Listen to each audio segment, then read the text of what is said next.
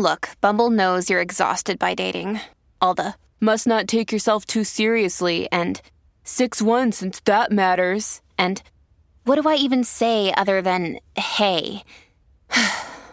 well, that's why they're introducing an all new Bumble with exciting features to make compatibility easier, starting the chat better, and dating safer.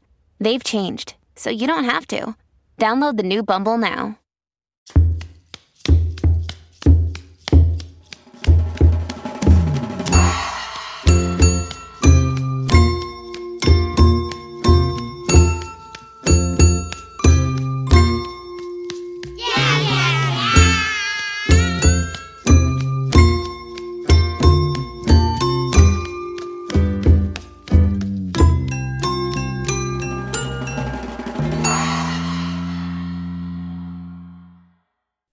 Welcome to I'm a Writer, but my guest today is John Cotter.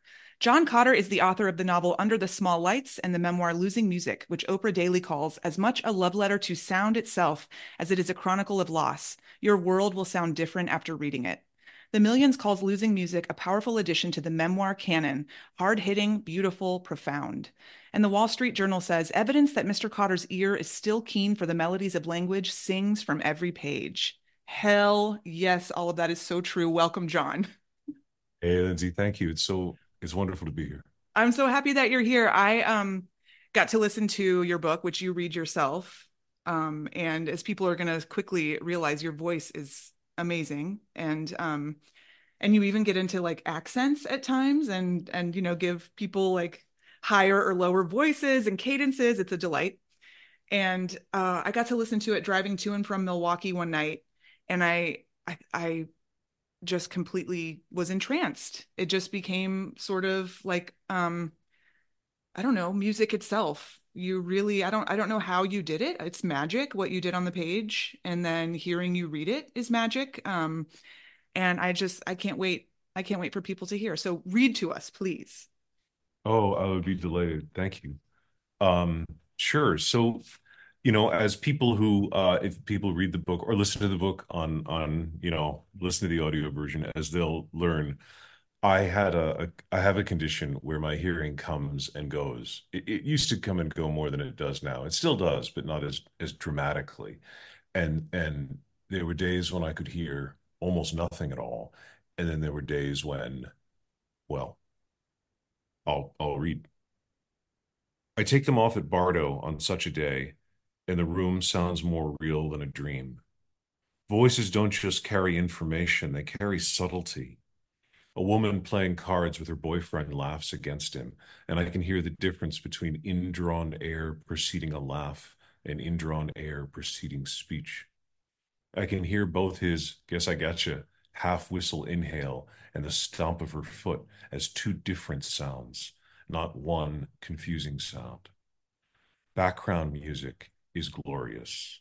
All year, I've only encountered it as an obstacle, something that would keep me from conversation, keep me from my thoughts. Now I remember why it's there. It doesn't get in the way, it just creates a mood. This stuff is some kind of C grade reggae, but I love hearing it. I love the faraway shout. It doesn't keep me from hearing an old student call my name across the room. I walk better when I rise to say hello to her. How much more open spaces seem when I can hear the whole range of sounds in place. The echoes of sounds, low ones, high ones, bouncing off all the surfaces, orient us in space. We don't take that extra step back because we can hear someone approaching behind us. Sound is kinetic, and we use it to feel as much as hear. Years earlier, when my symptoms intensified, I remember reading a comment in a Meniere's chat room where the author, from the depths of intractable vertigo, lamented her lot. I've started hating the good days, she wrote, because they remind me of what I've lost. I nodded yes as I read, but only from indignation. I couldn't see how anyone could regret a good day.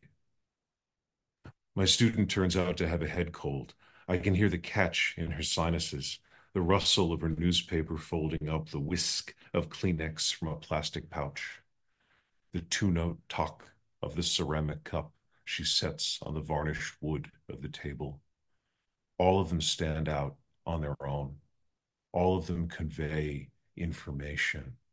None are distracting or aggressive. None pull me away from my train of thought. All of them welcome me into the world. That is a perfect way to end and begin. um, thank you so much. That's uh, just a, a, small snippet of of what readers who haven't read this book or listened to this book can expect.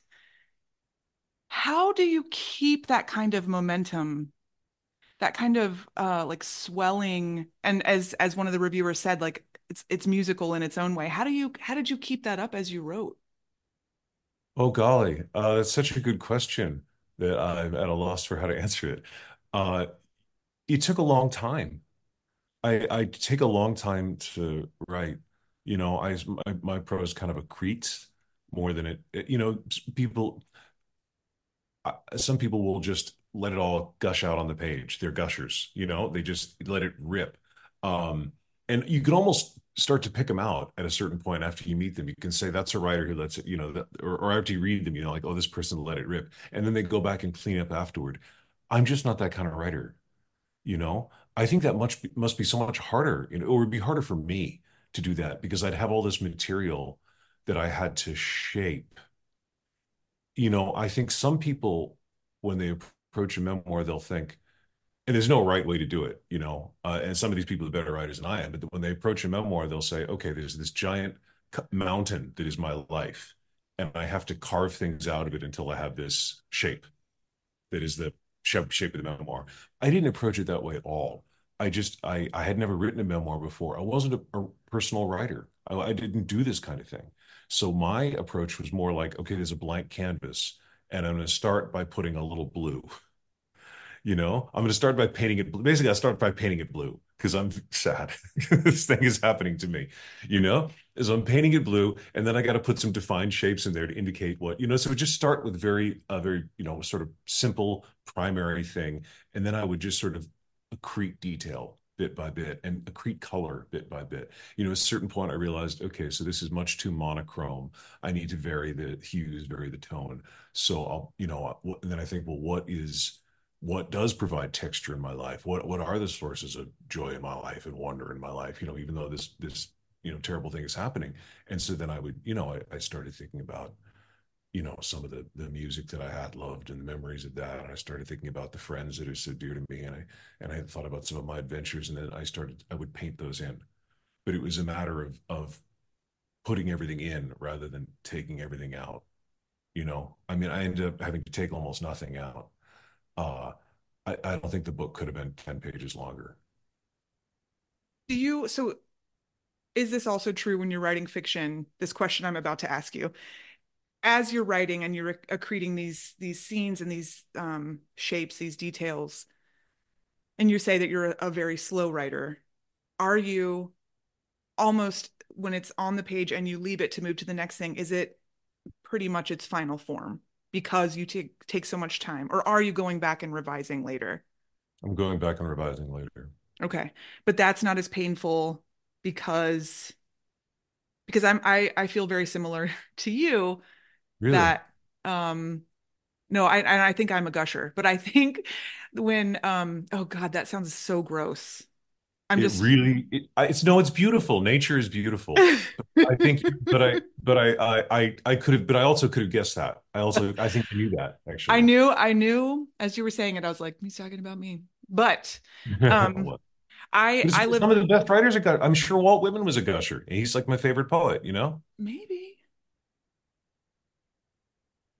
Uh, now I'm really thinking about that. I'm trying to imagine him gushing in his own way, I guess. You're probably right.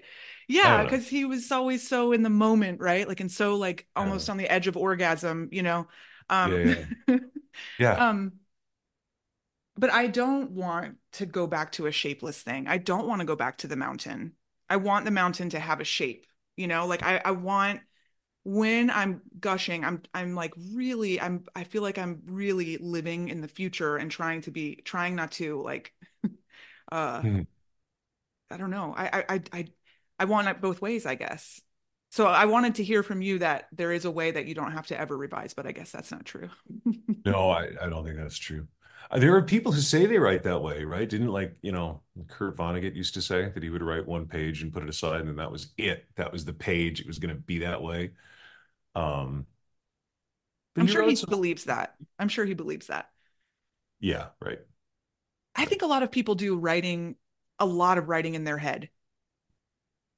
You know, my wife is like that. It's so funny to me, um, being married to someone who's so good at writing.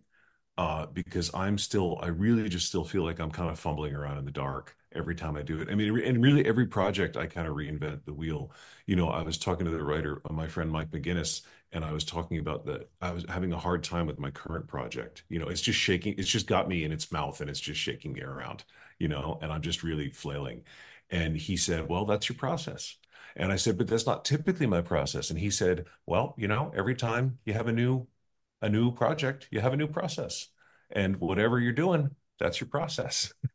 I think he's a thousand percent right. And I think that might be why you and me and a lot of writers, when we're sitting down on our on our projects, we feel so uh in the weeds in the in you know in the wilderness. Um and and that's part of the reason that Alex and I started this podcast was because there was a lot of time of just like are we doing this right? You know like what are, are we idiots? You know and then you realize that everybody at some point their project has them in its in its jaws right? And you're and you're trying to just figure out how you could do it how you could do it right?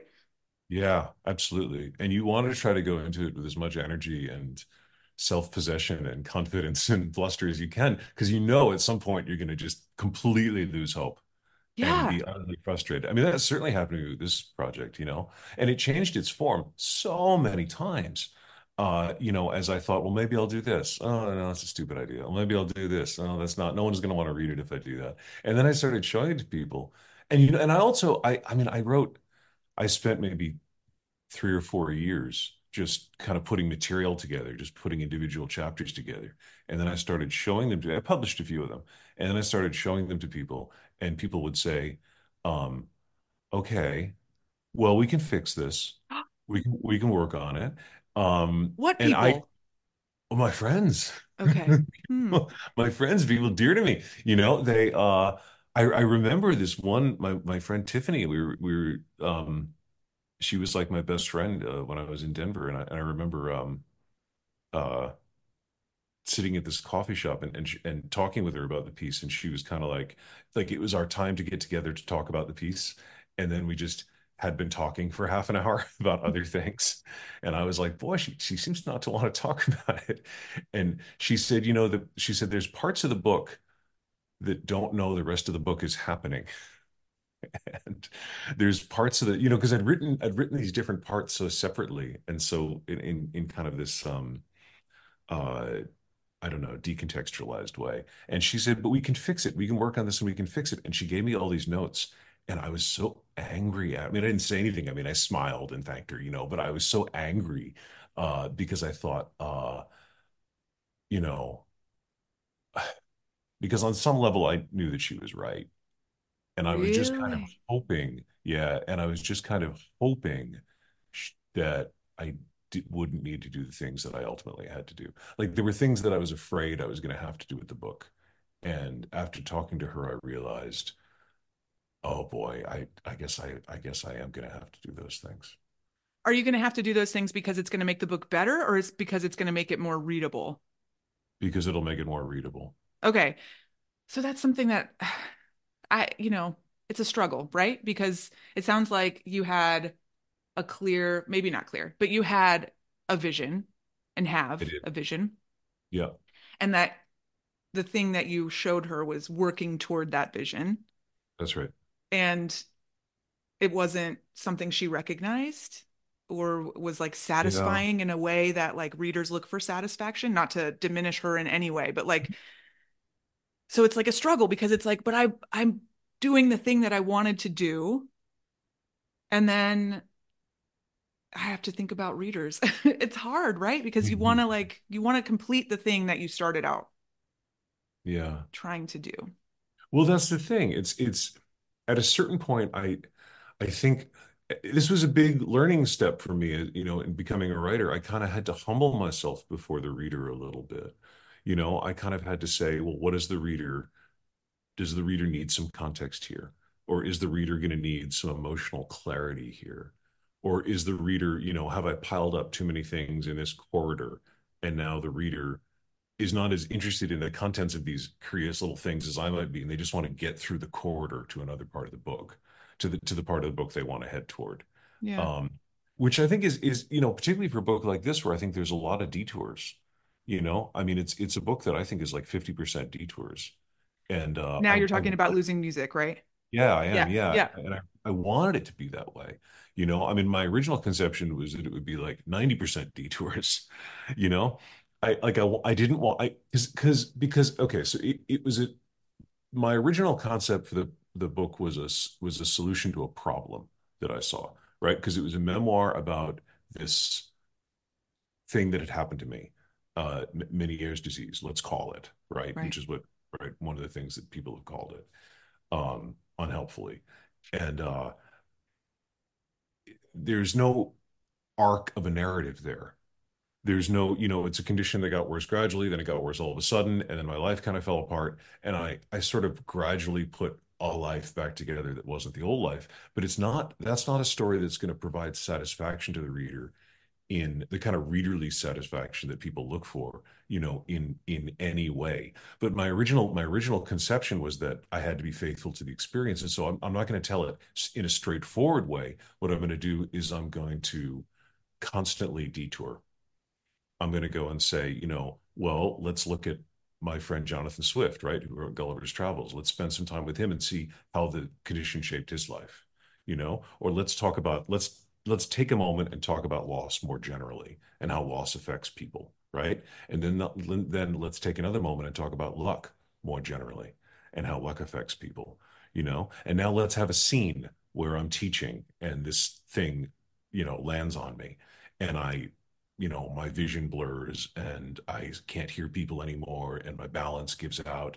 And then, okay, but that's enough of that because it's just going to be more of that. You know, if we kept narrating, if if we did this as a, as a classical narrative, it would just be that scene repeated dozens of times, you know, a hundred times. And we don't want that. I mean, I read, you know, I read an illness memoir one time that was just, there was this one chapter that was just this long list, uh, this like catalog, this inventory of all of the different alternative medicines that the uh, and and alternative um, you know attempts at a cure that the writer had had uh, attempted.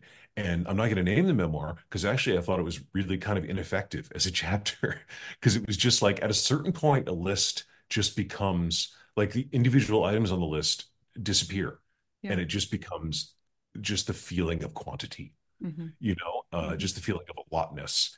And uh, that writer was definitely was a gusher. And uh, and I feel I feel as though uh, I didn't want to do that. I wanted to do more like a chorus, you know, more like an Anna Deavere Smith play where one person talks, and another person talks, and another person talks, and what's the story? Well, you kind of put the story together.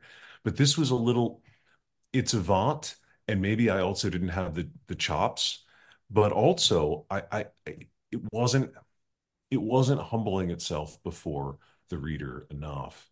And I really, I needed to do that, you know, That's know? one of the questions that I had for you because you really um your pain is so visceral. Your pain, I mean, that's such a cliche that your pain is visceral, but you're you really let us see how dark it got for you and how Yeah. dark it it it is for you. Um and you know, I'm thinking about when you're um on campus and you have the car and Elisa and you're starting to have one of your vertigo spells and and you have to crawl toward the door to open the door for your friend who's coming to get you.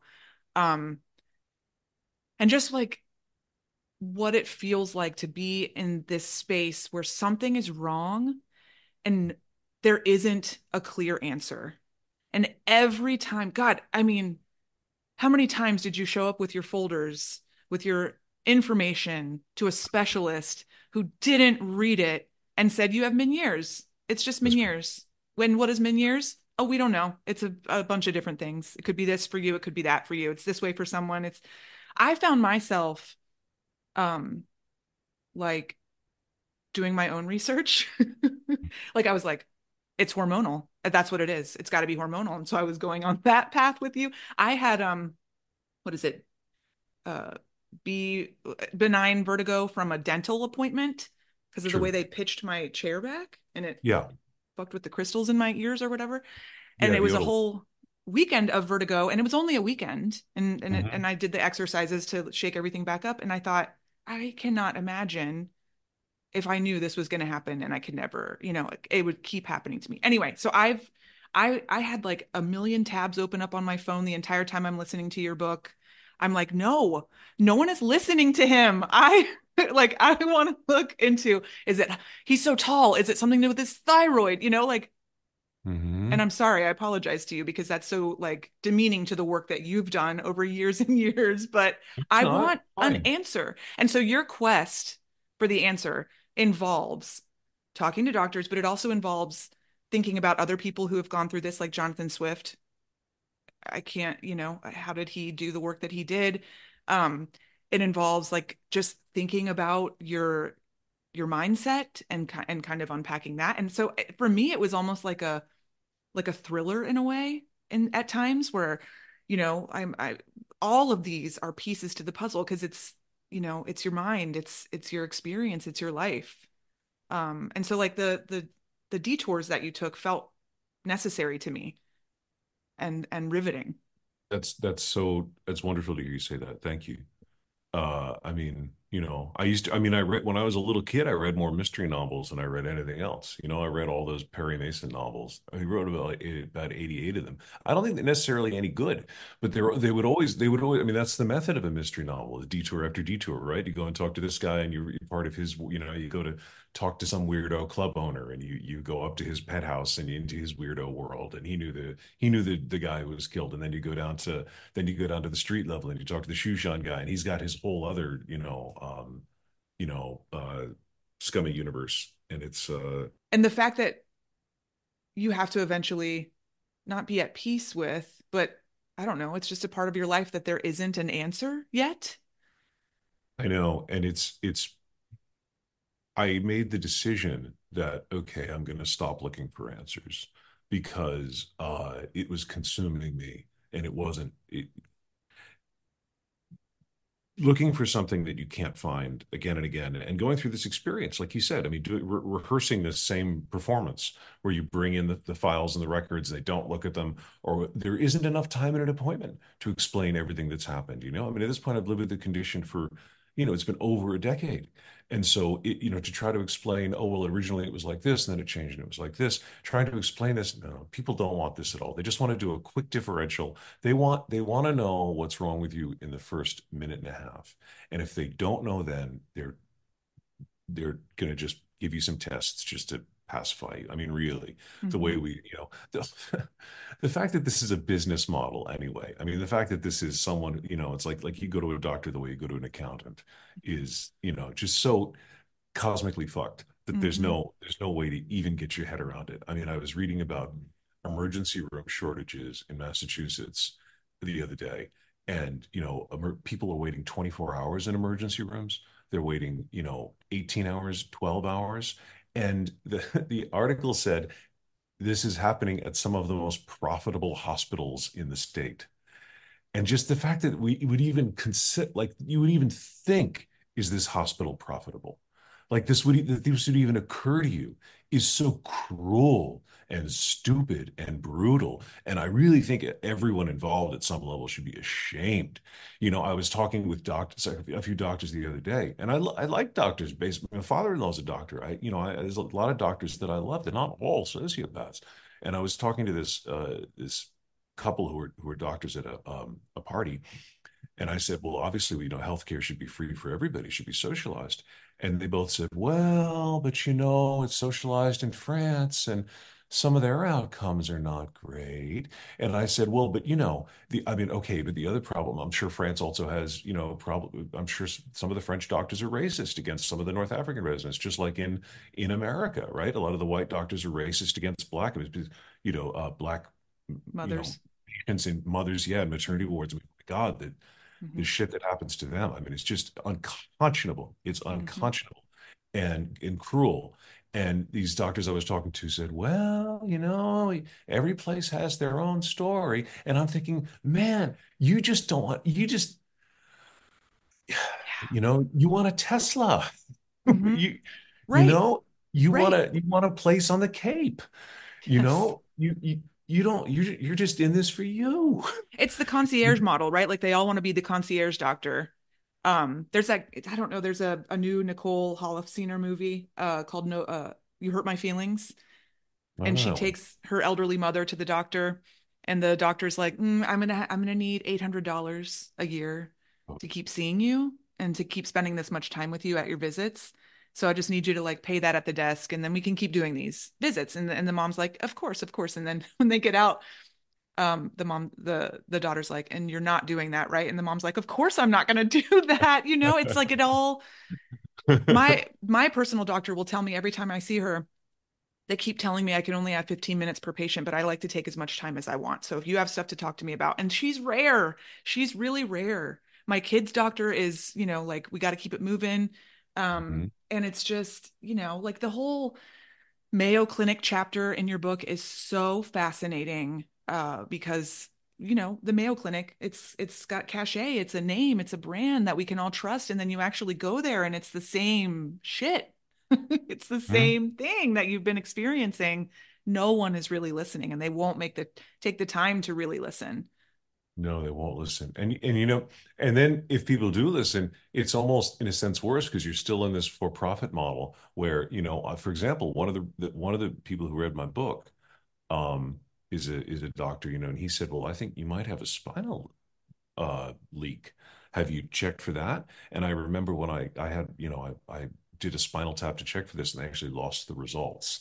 And we were so busy with other um, we were so busy with other things that we just never had it. They said to they said to me, "We'll do we'll do one for free for you. We're sorry, we can do the next one for free," and uh, we just didn't do it you know? And i'm not you know yeah i know you're covering it just for listener listeners know uh she's lindsay's covering her mouth listening to this. This is this, this is, is, yeah it's oh yeah. And uh so so one of the readers of the book said well you might have a spinal leak. And then he asked me all these questions that the answer was yes he was just like are you hypermobile do you you know do you have you know uh pain associated with this. And you know, everything he was saying, I was like, oh yeah, this is all true. He said, you know, have you had to have spinal surgery as a kid? And I did.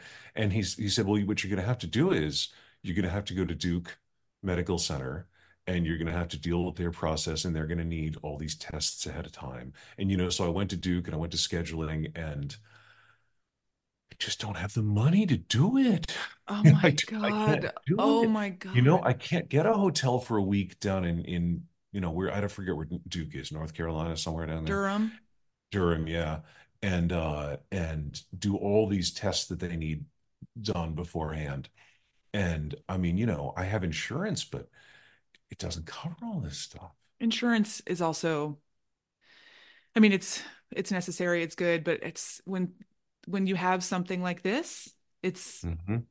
ridiculous how little they will pay. Yeah. So I don't, you know, I don't know what the future holds. I know, and, and, time and any number of other things intervene. I mean, one of the things that you, you can cut this too if you feel like it, but you know, like I broke my back a year ago uh, this month because I fall a lot. I have balance yeah. problems, yeah. and so I fell and I and I broke my back, and uh, it was you know, fortunately enough, it didn't get me anything vital. It wasn't anything that I, you know, I can walk and everything, but I'm still dealing with this like intense nerve pain. I was bedridden last from January to April last year when the book came out because I was in such pain. And uh, it just became this whole other fucking thing that we were dealing with because I have balance problems because we never were, there's no way to address this. And so, you know, and uh, Alisa and I both agreed, like, this is worse than when I lost my hearing because I'm in such constant pain. And of course, they don't, you know, medical, the medical profession, they won't actually give you painkillers any longer. You can't get them if you need them.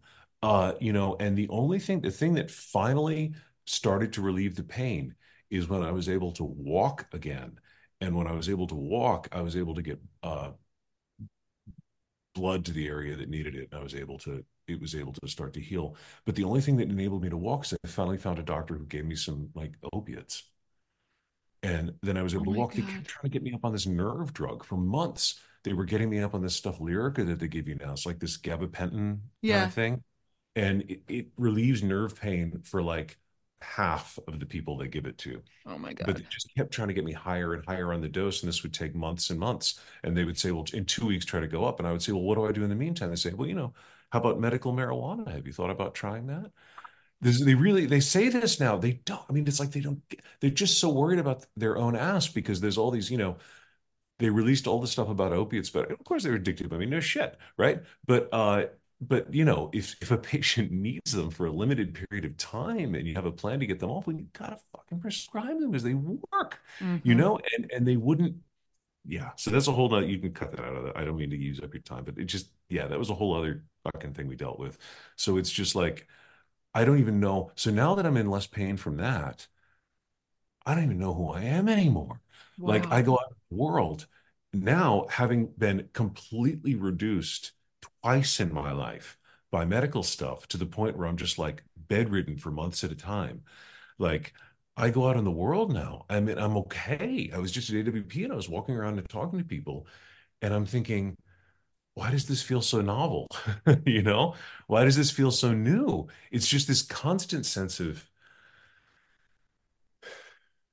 Yeah, I don't know. It, it it totally screws up your sense of like the pace of a life or like what or like building momentum in your life or anything or like well it was actually wonderful for me being at AWP and I you know I t t I ran into some people who read my book and just talking to them about it and feeling like you know I'm just totally comfortable uh it, being in this place where I've shared the story now and where I'm able to you know, uh, I'm able to sort of say, yeah, I made art out of it. You know, I made art out of it. I'm an artist and, and not feel like this is some pretentious thing, you know, and not feel like this is something or some con job or whatever, you know.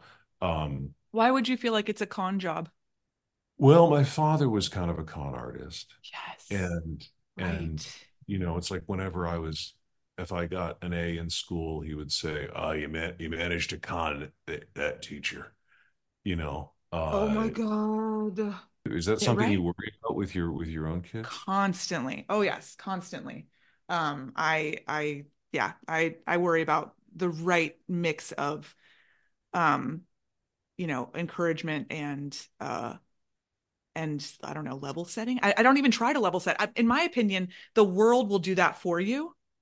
And it's your job as a parent to just be like the the soft landing place for your kids. Um, Mhm. because they don't need to they don't need, you know, my my middle child asks me all the time, "Mom, do you think I'll make it to the NFL?" And I always say, "Yeah. Yeah, if you do the work. You just got to do the work, you know?" Mhm. Um, because he doesn't need to hear from me like, "Well, you know, I don't know." Yeah. Like, blah, you know, he doesn't need that from me. But anyway, Yeah. go back go back to what you were saying. No, you're totally correct. Um, no, I just felt, you know, uh, yeah, uh, uh, I don't know what I was saying. We were talking about all Your father, your father saying, "Oh, you condom," you know? Like, Yeah, you know, he he was just someone, I shouldn't say con artist, but he was just someone who, I mean, in a sense, he was. I mean, and some of the people he conned were were us, were his family.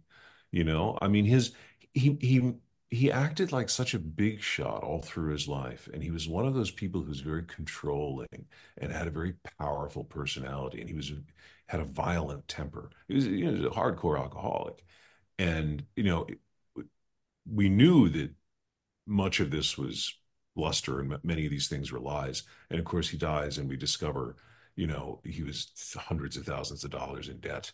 And you know, my my mother's not in a position where she can even sell the house that she's in now because it's too underwater. Oh, this sense of like it's just this.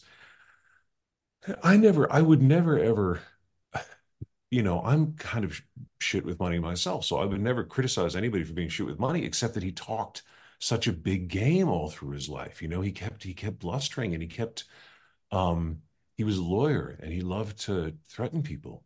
You know, he was one of those people who would wake up in the morning and and wonder who he could hurt that day. mm, And uh and he was so preoccupied with his own grudges and his own resentments and the story of his life. And anytime you tried to talk to him, he would, would give you a drink, regardless of your age or station in life. I mean, that's for sure. He'd give you a drink and he'd sit there drinking with you and just recount all of the the wrongs that had been done to him and oh, and warn you. And he warned me as his son. He said, you know, they're coming for you, boy. Oh. Watch out. I want to see you staple those eyes open because those hoofbeats are coming. Can you hear them? Can you hear them? Can you hear them coming? You know, and he was this very theatrical character himself, and he would say, you know, uh, yeah, yeah. He he would. I won't do the monologue. I wrote an essay in, in that magazine Epoch at, at a Cornell about my dad. Um, maybe maybe maybe it'll be a book one day. Who knows? I would love he, uh, that. You do you do get you do give us some of your father in losing music. And you say the way that you phrase it is like my dad would tell me about his life or tell me the story of his life. mhm, that's right. Yeah. Yeah. And um and those moments are are so um poignant and uh like I don't know, you you don't give us a ton, but I feel like it's enough to give us like a picture of who who he was and who you felt like you were in his presence. Yeah. Well, I'm still living in relation to him. Of course, you know, of course. he died. Uh, I'm very much in relation to, and it's very strange to me because I became one of those people who uh, I, I I naturally have a big personality, but I I disciplined it and I sort of beat it down because you couldn't have a bigger personality than he did, you know? Um, you had to follow his his sort of drum. He was one of those people who was so big that you have to, everyone around him has to be small. And so, uh, you know, it was very strange for me when I was at AWP and people would come up to me and they would talk to me about my book because I, I almost felt as though for the first time in my life, you know, I'm in my middle 40s. I felt as though for the first time in my life, I was speaking from a place of confidence. I was Mm. speaking, I was saying, oh, you read my story. Oh, yeah, sure, let's talk about it. And not not feeling as though I had to apologize for having had the experience or for telling the story or for Oh taking the time. God. Does that feel like freeing? Does it feel sad? Does Mhm. it, what does it feel like? Yeah, both. Yeah. You know, it felt sad for a long time, and now it, it feels more freeing than anything, Yeah. you know. But I don't take anything for granted anymore. I really don't. Not not one damn thing. And I remember when I first um, started to feel ill, you know, um, my wife Elisa and I had our our arguments and our our you know uh, differences like any couple, and um, uh, you know, I wasn't crazy about the move to Denver, and uh, I was pretty stressed out with the adjuncting thing I was doing. She didn't really know why I was doing it when I'd sort of quit a good job to do it, you know, and and um and man, uh, at this point in my life, I'm just so so grateful for her every day and just bask in her presence. And I just I'm trying not to I'm trying not to t- take my time with her for granted, you know, because one day one of us won't be here. One day, you know, all this is finite. You know, everything is so temporary and uh everything is on loan. And uh, you know, we can't lease we can't lease our, our bodies. We we unfortunately we we can only check them out, you know, eventually we start getting emails that, you know, do you want to renew? We're overdue. And uh uh, you know, what, what are the fines? And uh every time I open a book, I I try to, you know, I I, I just feel like someone who's survived is maybe the, you know, someone who survived a shipwreck or someone who's and I'm not I'm not remotely the person I used to be. I'm not remotely, you know, and I, I just each sunrise is um very special to me and very beautiful. Really. You know, I mean it's it's it's it's the worst Bob Ross cliche.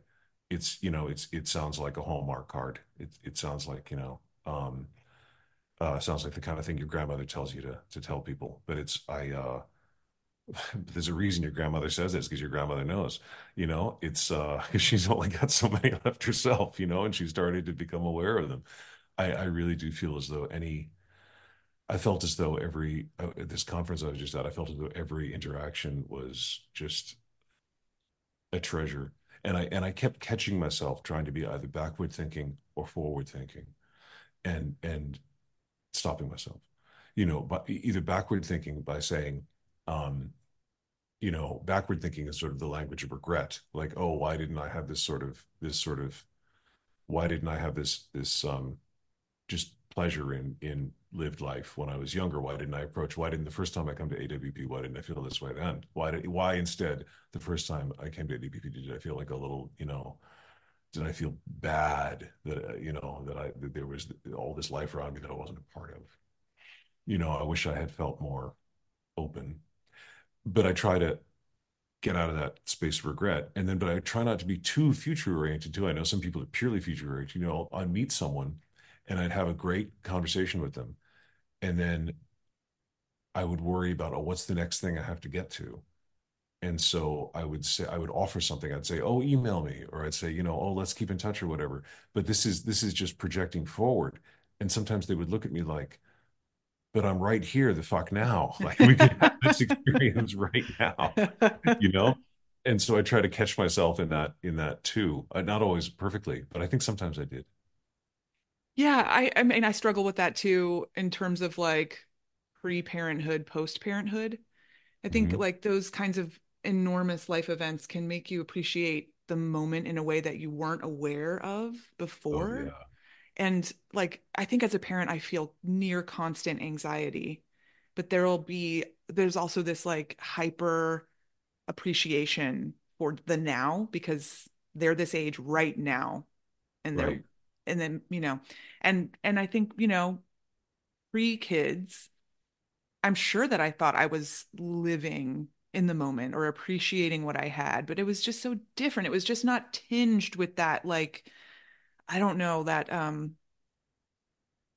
that like just awareness of loss. I don't know. I I, I feel like that's sort of what happens maybe both with illness and with someone coming into your life that you could po- die without you know? And it's just it's just different. And it's like i don't know. I i feel so stupid. I feel that that that young person of me feels so brash and stupid um but at the same time you know i try to be a little bit more like well you know she was young you know like that's what youth is you know like i don't Yeah. know i don't know No, absolutely. You have to be forgiving. And then also, you know, I was reading this. Um, you ever read M. John Harrison? no He's this British um like genre writer. Like he wrote like SF, but it isn't it isn't really SF. It's actually really like high art literary stuff, right? Um uh but it's he wrote this memoir called I Wish I Was Here. Uh you know, kind of about how he just he said, you know, some people learn to disassociate early, and I was one of them. And I was never in the room that I was in. And so he's like, so I can't write a memoir because I wasn't there. I was oh having my own thoughts about whatever else was was going on. oh my And god um, and so he said, you know, uh, but he said, you know, it's taken me a long time to realize that I don't, owe, I don't even, I don't owe things to all these people I thought I owed things to, even my former self. yeah And I like this idea of feeling like you don't owe anything to your former self, which is a very novel concept for me because I had all these, you know, ideas about what I ought to do when I was younger and how I ought to do things. And sometimes if I if I don't live that way, I think I feel as though I'm betraying that concept. Well, that Um, person also got you, like it worked for a while, right? Like I used to be very punishing to myself and very deadline, you know, impo self-imposed like deadlines that were meaningless. They were rules I made up. But it worked for me because I was getting stuff done and and like I was, you know, like I was out there doing stuff and and only like this year, I don't I don't do um New Year's resolutions. I hate New Year, I hate the new year because it's just a day. Like it's just another day. But I was thinking if I really did commit to something this year, it would be to just like have a running catalog of things that I am letting go. And they can be like little embarrassments that keep coming back to me about when I'm an idiot in front of people, or they can be big time shame. You know, they can be um, something I did, uh, like a harsh word to my kids, or I'm just going to let that shit go because I have conditioned myself to believe that the the harsh way that I treat myself has got me success, but it hasn't at all. You know, it's just like a self-imposed uh, way to uh, keep myself in line, but I'm it, it's it's not actually helping me where I am today. So I can let go of these things that I use to beat myself over the head in the middle of, of the night if I if I wake up and my my mind starts going and I start thinking about how awful I am. Um, I'm still going to do work, right? Like those things are not helping me. They're actually making me feel less worthy of these endeavors that mean something to me. Yeah, you know, I my my I think I think I hope I'm getting this right. It was someone in my little group chat. I think it was uh Billy Fatzinger. He said, um, it might not have been him. He said, I try to think of this um I try to think of uh ideas that I have about myself as just this passing weather, as just this cloud system that doesn't really have anything to do with what's going on, you Yeah. know? Uh, and uh, I think someone else said I try to just think of my my body as this animal I have to take care of and be kind See, that's genius. If you think of it as something that's lovable like that and cute, Right. that's that's genius right there because it's hard to have a body. It's hard to have a body and it's hard to em- embody your body or you know your mind or your soul or both or whatever. It's hard to connect them. It's Yeah, well, I, you know, and I wrote about this in my book. This is one of the reasons I didn't, not to get all dark uh, toward the end of our conversation, but this is one of the reasons I didn't KMS, you know, uh, halfway through the halfway through the my journey is I remember sitting in Santa Monica on the pier and and watching this this this huge homeless community Yeah. in Santa Monica on the pier, and some of them aren't doing so good. And I was just thinking to myself, like, oh Christ, there isn't enough love in the world. There isn't enough care in the world. This is, you know, it's it's just I mean, you know, I maybe 10, 20% of them are actively want to be there, but I'm, I'm positive most of them don't. And most of them are dealing with shit they need help with. And I'm thinking to myself, what can I do? Is there anything I can do to help them aside from giving them some, some money, you know? And then I thought to myself, well, I'm in a tough situation right now too. Maybe the kind of, you know, um, I wouldn't think to blame them for this because here they are in this situation, but they need now is help. Why am I blaming myself? you know and i think i think their lives are are have a lot of worth why don't i think mine does and it's this quality of you know i think i referred to it in the book as self-pity which is maybe it's this it's this utterly um pejorative phrase now that we use to we use just you know um so cruelly. But i mean really to some extent it's okay. You know if you feel if you feel as though you to feel as though you matter to feel as though you just have to be kind with yourself to feel as though you have to take yourself by the hand you know like you would a child and just sort of say you know i'm here i'm here with you. What do you need? And uh this is you know important i think. I don't know. I try to try to embody it. I think that's quite beautiful. I think that could be part of the reason why sunsets and sunrises and and you know background music and the sound Elisa's mouth makes when she eats something she loves, which is such a delightful part of the book. All of Elisa's noises. Elisa Gabbert is uh has been on our podcast before, so go seek out her episode if you haven't.